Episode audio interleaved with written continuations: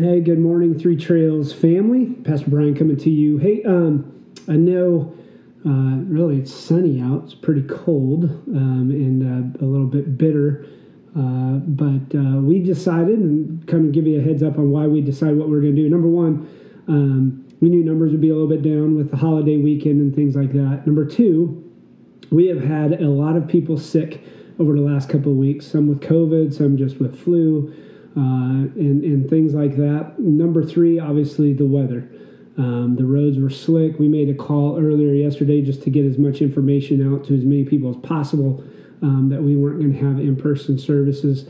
And uh, so we chose to do that. And so today, I want to keep this uh, fairly brief because here's one of the things I want to encourage you guys to do uh, as families, as individuals. There is uh, we really want to start this year off right. Number one, to start with a commitment to reading God's Word, to grow uh, in understanding uh, what He wants to do in each one of our lives. We believe that we are planted here in Independence for a very specific reason, and we want to reach people with the truth of the gospel. In order to do that, we believe we have to be growing as well. a, a growing believer is somebody who's allowing the Lord to change them each and every day. So we want to encourage you with that. I want to let you know about a couple things um, that we have going on right now, right? Or things we want to encourage you to be a part of. that is um, the uh, reading plan. So we have a, a, five times five by five. We're doing this as a navigator's reading plan. For some, it may be a little basic. For others, this may be the very thing you need to get started. This is five minutes a day, five days a week, five ways to dig deeper. It gives you options and opportunities to click uh, or to make up on things you miss. Um, and so you can go to the YouVersion, click the five by five. We'll have it uh, in person. Uh, for a sheet if you want it when you pick it up. But we want to encourage you that uh, you guys are uh, just reading the Word to dig deeper. There are other ways you can read, uh, but we want to just challenge you with that. So five by five. Um, and then we will let you know about some things that are coming up. If you are into technology, we want to encourage you to download uh, the Church Center app and then search for the Church at Three Trails. So this will be an opportunity for you to stay in touch. Number one, we got a calendar on there. Uh, if you are a parent of, of kids, you'll be able to check your kids in or pre-check your kids in. So when you get there, all you got to do is scan your your barcode on your camera, uh, and then it'll print off uh, the things there, uh, the, the, labels there. it's also a way for you to give if you choose to give online. A lot of people are doing that now. Um, it's not checks and cash anymore, even though we have the envelopes in the back of pew. It is uh, a lot of people using the online giving. So we want to encourage you to be able to do that. I think it's going to be a great, awesome opportunity. The last thing I want to encourage you with is this. On January 28th, Friday night, January 28th, we're going to have a game night. It's going to start about 7 p.m., two and a half hours we are going to invest in the lives of our marriages and in, in, in, uh, our couples. And we want you to know if you're a couple, whether you're engaged, uh, soon to be engaged, maybe going to be married, you are married, things like that. It's going to be a great time to invest in your relationship. We want to encourage you to sign up today. And with that, I want you to know that our website launched yesterday, brand new uh, relaunch, redesign, I should say. and so we want to encourage you with that. But I do want to dig into the to God's word today. And so if you join me, uh, we're going to be in First Peter, starting off First Peter chapter 4. We're continuing our Living Hope series. We're uh, really wanting to get through this here in the next couple weeks. But First Peter chapter 4. Um, and if you would follow along with me, I encourage you to grab your Bibles, follow along. I'm going to read uh, just a brief little bit, and we're going to cover a couple of things. This is what he says in First Peter chapter 4. He says, Therefore, since Christ suffered in his body, arm yourselves also with the same attitude. That, that word arm is really like uh, putting on the armor just as a, a, soldier would do. That you're arming yourselves with, listen, the same attitude as Jesus did when he suffered in his body, knowing that suffering is going to come. That there's a point in time when I make a right decision to follow Jesus regardless of what others think. And so I have to arm myself with the same attitude. We, we have to arm ourselves with the same attitude as that of Jesus Christ. And it says, Because he who has suffered in his body is done with sin. As a result, he does not live the rest of his earthly life for evil human desires, but rather for the will of God. See, here's a popular statement. Maybe you've heard it before sin will control you. sin will corrupt you and sin will condemn you. Um, and so, one of the things we talked about last week is we have to deal relentlessly with sin in our own lives when we are blatantly walking in disobedience to God, then we need to deal with that. We need to let the Spirit convict us. We need to let Him correct us. We need to let Him discipline us. Um, and those are all things that we begin to work through. But in First Peter, when we see this, therefore, since Christ suffered, it's reminding us of what Jesus did, his substitutionary death in verse 18 of chapter 3. It says, For Christ died for sins once for all, the righteous for the unrighteous, to bring you to God. He was put to death in the body, but made alive by the Spirit. So, therefore, since Christ suffered in his body, it says that we're to arm ourselves also with the same attitude, because he who has suffered in his body is done with sin. See, Christ suffered for our sins in the body, but he was made alive in the spirit. I believe there are two key theological truths that we're beginning to see here in First Peter. Number one is the substitutionary atonement, right? That Jesus substituted himself uh, on the cross for our sins, for the sins of the world. So there's the first one, substitutionary atonement. That's a big theological word that just basically says he was our substitutionary sacrifice, that he paid the price for our sins on the cross. Number two is the identification, right? It's our identification with Christ.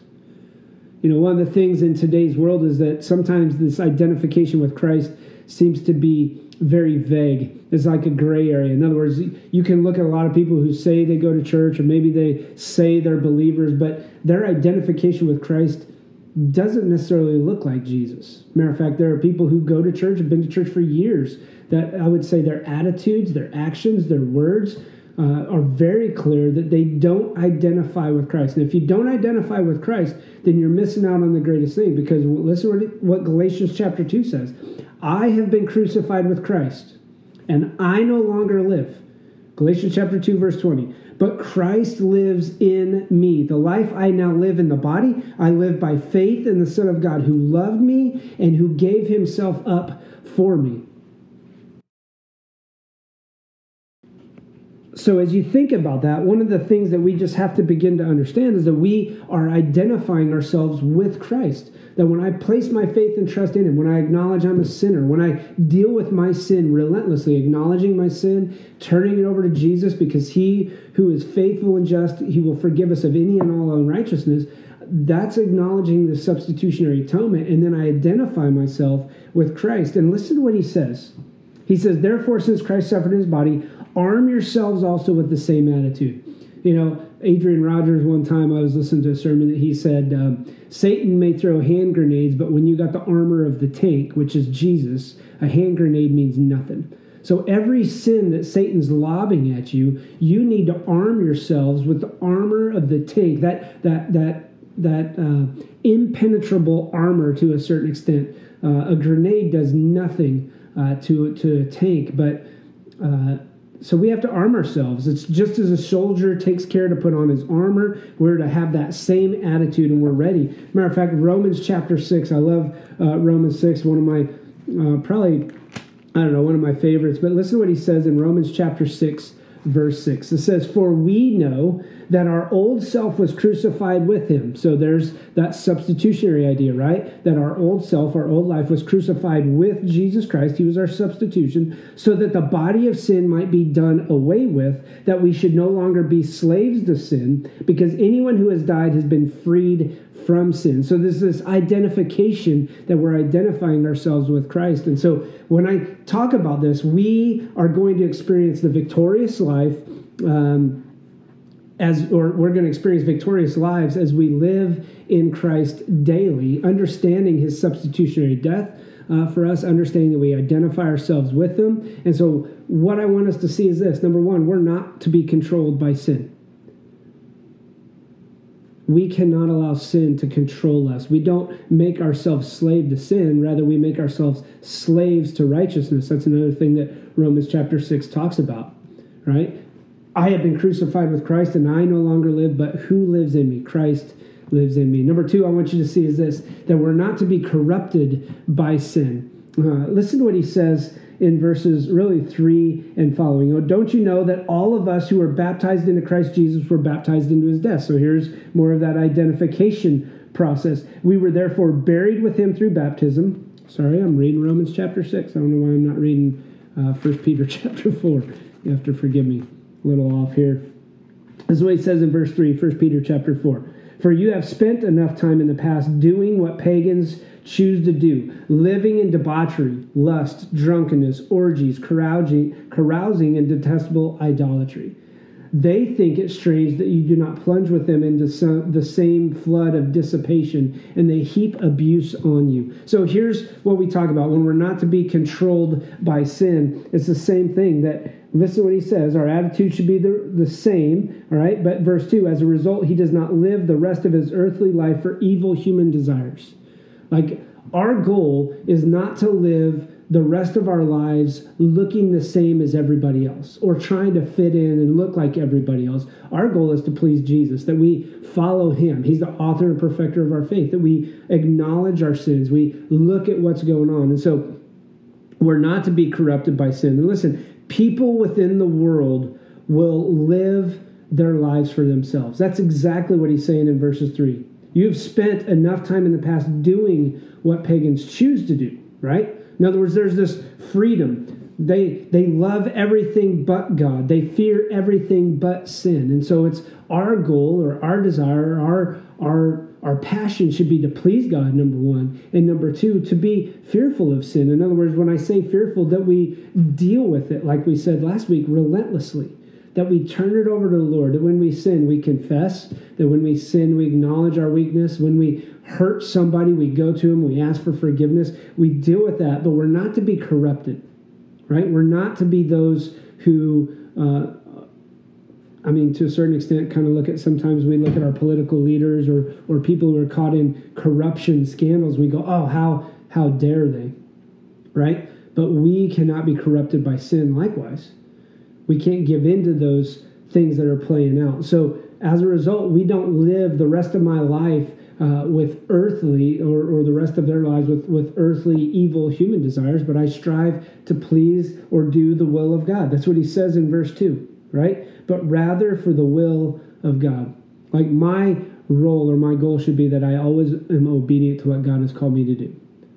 That I'm obedient to the will that, that God has laid out for me. And sometimes, really, what First Peter starting to get to here is what's going to happen when persecution comes See, sometimes the will of the Father would be that maybe persecution is going to come upon us. And when it does, the gospel may spread farther and wider than we could ever imagine. But we're not to be corrupted by the sin that is that so easily entangles. See, a life of sin is a wasted, wicked, and warped life. Like, you know, people can give their lives to Jesus on their deathbed but they have to begin to ask and say, man, what would have been if it would have been earlier? Right? We don't want to waste our life. We don't want our life to be wrapped around wicked desires. We don't want it to be warped by different things. And listen to what he says in verse uh, verse four. It says, "For you have spent enough time in the past. In other words, in your prior life." Right? If anyone is in Christ, he's a new creation. The old is gone, the new has come. But so you have spent enough time in the past doing what pagans choose to do, living in debauchery, lust, drunkenness, orgies, carousing, and detestable idolatry. And then here's what's crazy, and the more I'm around people that do this, it says they think it's strange that you don't plunge with them into the same flood of dis, uh, dissipation and they heap abuse on you. So, you know, when somebody makes fun of you because of the stance you take or the belief you have or what you say or make fun of you because you've placed your faith and trust in Jesus, you talk about Jesus consistently, then it's okay for us to understand that that, that persecution, that that um, negative aspect that people have is okay. And it's the will of the Father that we're obedient to God no matter what. And so a changed life, listen, will provoke hostility from those who reject the gospel. And, and it literally says, and they heap abuse on you. Right? So these believers at this time that Peter's addressing were being abused because of the different life that they lived. And I believe wholeheartedly, hear me out when I say this, that we have to live different lives. And then number three, and I, I think it's very clear. Um, oh, well, let me clarify this real quick. We're not to be corrupted by sin. Romans chapter 6, verse 11. In the same way, count yourselves dead to sin, but alive to God in Christ Jesus. Therefore, says this, do not let sin reign in your mortal bodies so that you obey its evil desires. Right? So we we we do everything we can to make sure that we don't let sin reign. Number three, I want you to see is this: we're to be clear-minded in action. You know, a lot of people go, well, when is the end coming? Listen what he says in verse 7 and following. It says, the end of all things is near. It doesn't give a time, it just says it's near, right? Therefore, or as a result of the end of all things, he says, therefore, be clear minded and self controlled so that you may what? Pray. Right? It is my job, it is our job to be clear minded. Matter of fact, your, your, your uh, version may say sober minded, right? But it says to be sober minded and self controlled, or sorry, clear minded and self controlled. Self control is huge. We have to begin to learn to control the things that we have the ability to control. He says the end is near, right? But the self control is this idea of a sound mind and sober judgment so that we can pray. That's what he's laying out. And let's let me just kind of clarify some of these things. Like people begin to ask, well, is this the end? We look at the United States of America, we look at kind of the chaos, we look at government, we look at things like that. We may say this, but there's an idea of us to have a sound mind and sober judgment. In other words, I'm not giving in to the things that are spread through media, social media, crazy uh, conspiracy theory type things, right? Sober minded. Sober minded. Not drunk with the words of other people. Not, listen, First Timothy talks about this that we don't surround ourselves with people who tickle our ears. That's our goal. That I don't listen to anything else. I listen to Scripture. And I evaluate everything in my life based upon the truth of God's word. So self control is this idea that I am under sober judgment as I pray. And one of the things as we begin this year, we want to encourage you that you are praying consistently that you pray for your friends and your family who are lost. You pray, Lord, give me opportunities to speak the truth. God, would you expand the influence of our church? Would you, God, would you expand the influence of, of me in the lives of those people who are around me? So we want to encourage you with self control. And then listen what he says when he talks about this in verse 8. He says, Therefore be clear minded, verse 7, and self controlled so that you can pray. But then he says this above all, love each other deeply. Right? Listen, love each other deeply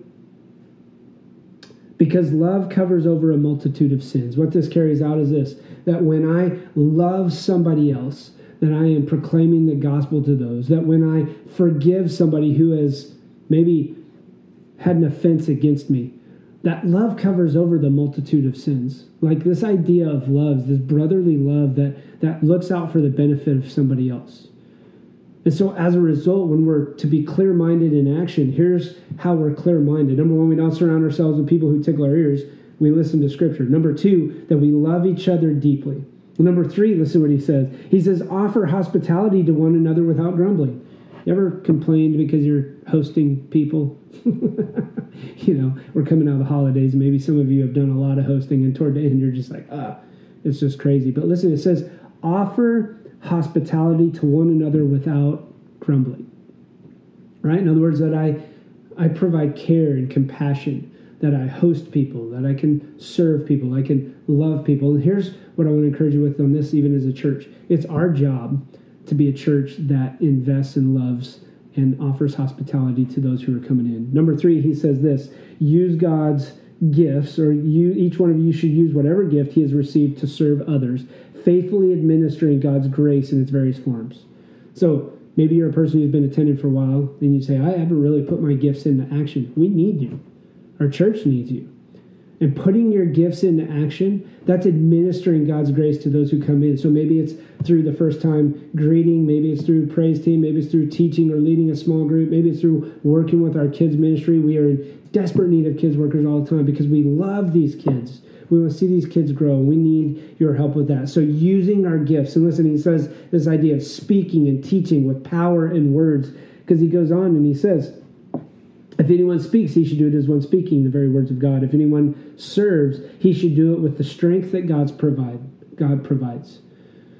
So, here's how Romans 6 puts it, and I'm just going to wrap up with this. I want to keep it as short as possible. Romans chapter 6 says this Do not offer your bodies or, or offer the parts of your body to sin as instruments of wickedness, but rather offer yourselves to God as those who have been brought from death to life, and offer the parts of your body to Him as instruments of righteousness. You know, we go back to this uh, idea of arming yourself. In, in Romans, that idea is this that we would arm ourselves as weapons of righteousness, that we would carry this out. And so, how do we live you know, victoriously in the end, I believe that we have to understand these things that we will experience a victorious life as we live in Christ daily. We're not to be controlled by sin, we're not to be corrupted by sin. And likewise, we're to be clear minded in action. So, love you guys. I want to give you a couple quick things just as we close, if you made a decision to follow Christ, or maybe you'd have some more uh, questions about it, we encourage you to click on the church at three trails.com backslash Jesus. You can find out some more information. I want to thank you for joining us today uh, and give you a chance. There are four ways to give. Um, I know we're not in person, but if you're continuing to give or want to give, you can give in person. You can mail it in. Um, you can go online um, and do it that way. You can set up by texting. You see that number there uh, below. Matter of fact, I'll click this up here so you can see it better. And then we have the download that uh, that app. And then the last thing I'll let you know, r- remind you, date night coming up. Go online, sign up. It'll be a great time, and uh, begin reading your Bible plan. So hope you guys have a great week. Um, I love you. Let me pray, and then uh, I hope you guys have a good day. I want to encourage you to pray together today as a family at some point in time and make a plan to read Scripture together. Father, we thank you uh, for your good news and for your grace. And God, I thank you for just opportunity to relax and celebrate. God, may today be a rest, a restful day uh, for us to recover and to prepare for a week. It's in Jesus' name I pray. Amen. All right, love you guys. Have a great week. We'll see you later.